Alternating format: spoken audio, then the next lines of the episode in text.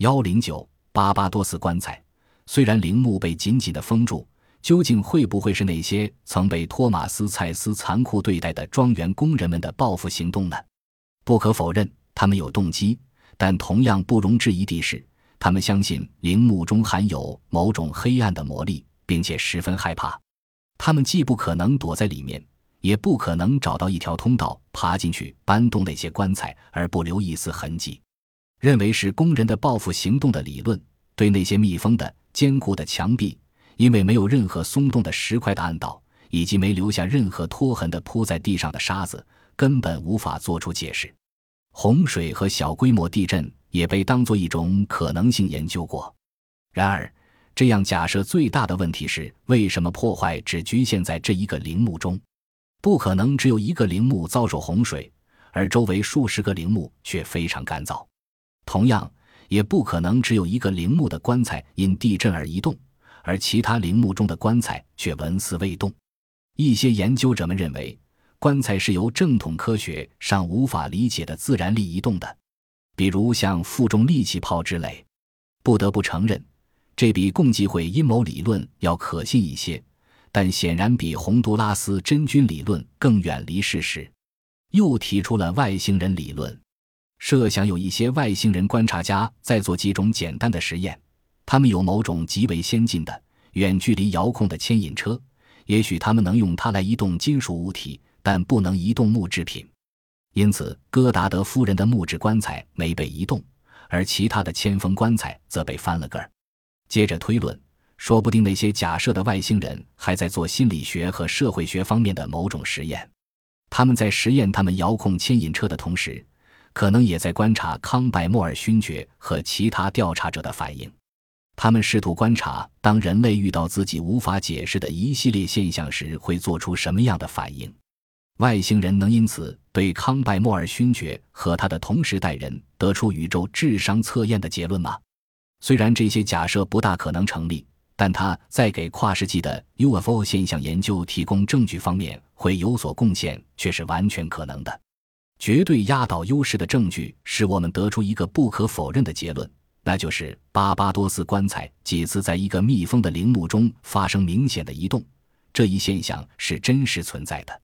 工人们的报复、突发的洪水、巨大的真菌、小规模的地震、外星人的实验和负重力作用等理论都不能令人信服地解释巴巴多斯棺材移动现象。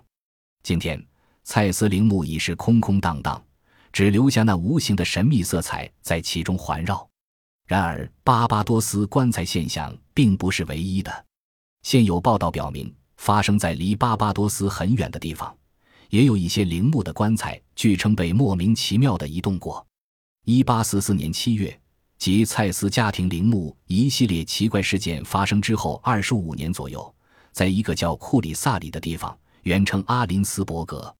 位于金萨尔马一带。曾划入爱沙尼亚的奥瑟尔马的版图发生了一些奇怪的事情。据报道，去阿林斯伯格公墓的人们发现他们的马行为异常，非常奇怪。当主人们去家人或朋友的墓前祭拜，将马匹拴在一旁时，马匹却显得异常紧张不安。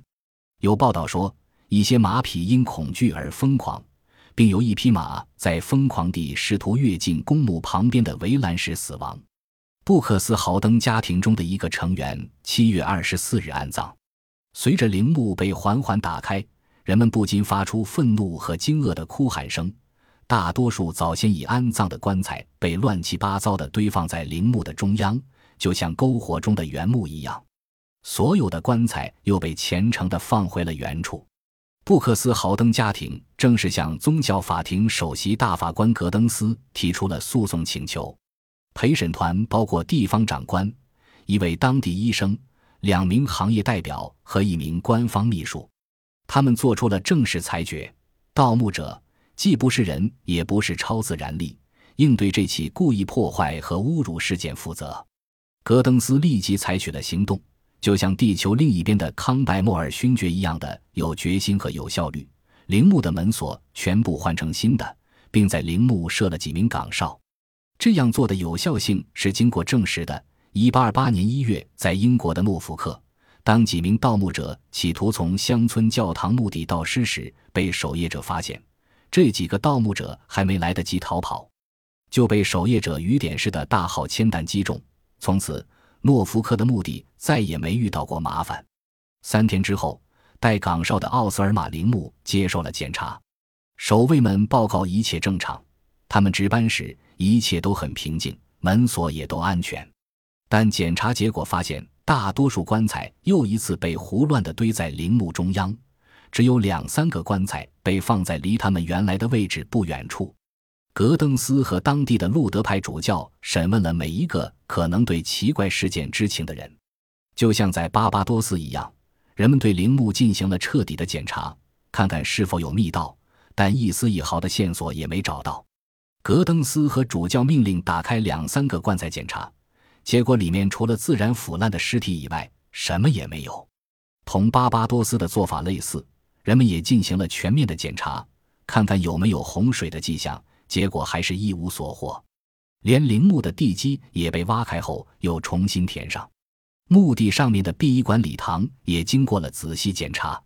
随后，格登斯下了第三个也是最后一个命令，加上更多的新锁，在陵墓周围布满士兵，把干木灰撒在地面上，就像巴巴多斯的白沙子铺的一样。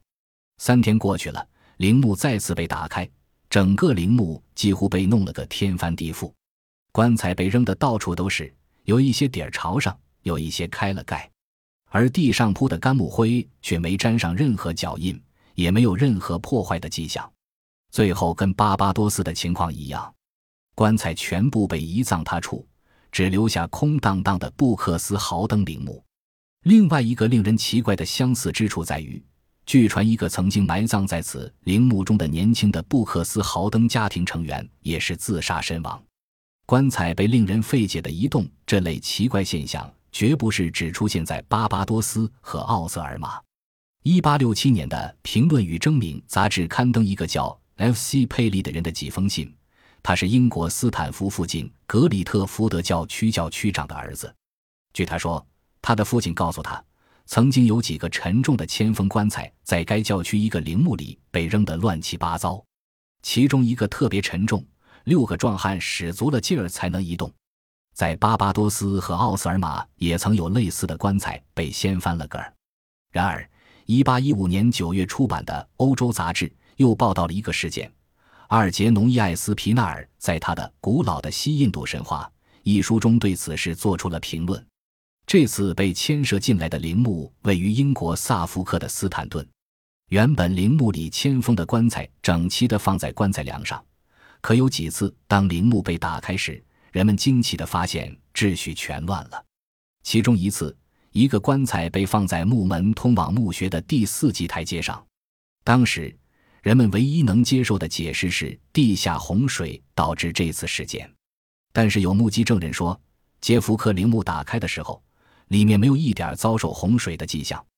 但水造成棺材移动的假说还确实在一起异乎寻常的奇怪事中意外找到了一点根据。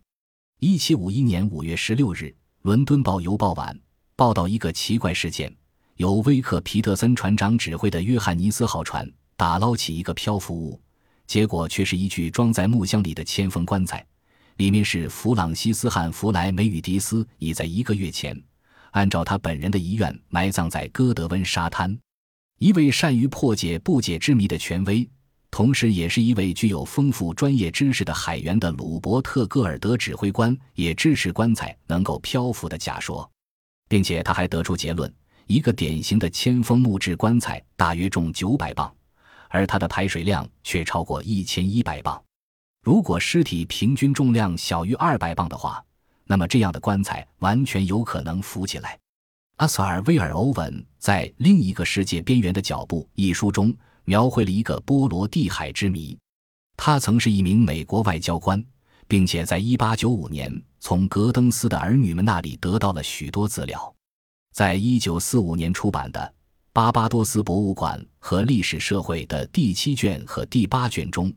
可以找到有关蔡司陵墓神秘事件的可靠和详尽的资料，不止一次，不止一个地方都有报道表明沉重的铅封棺材被神秘的移动。如果这的确是由现在尚不为人知的自然力所为，那么这种现象是很值得深入研究下去的。通过对光线的深入研究，神奇的油光器得以发明。对硅的半导体实验用起了计算机革命。弗莱明对处于某种霉菌影响下的微生物的观察，导致了挽救人类生命的抗生素诞生。一个男孩对一只壶盖被烧开的水顶开的现象不断观察，结果促成了蒸汽机研制成功。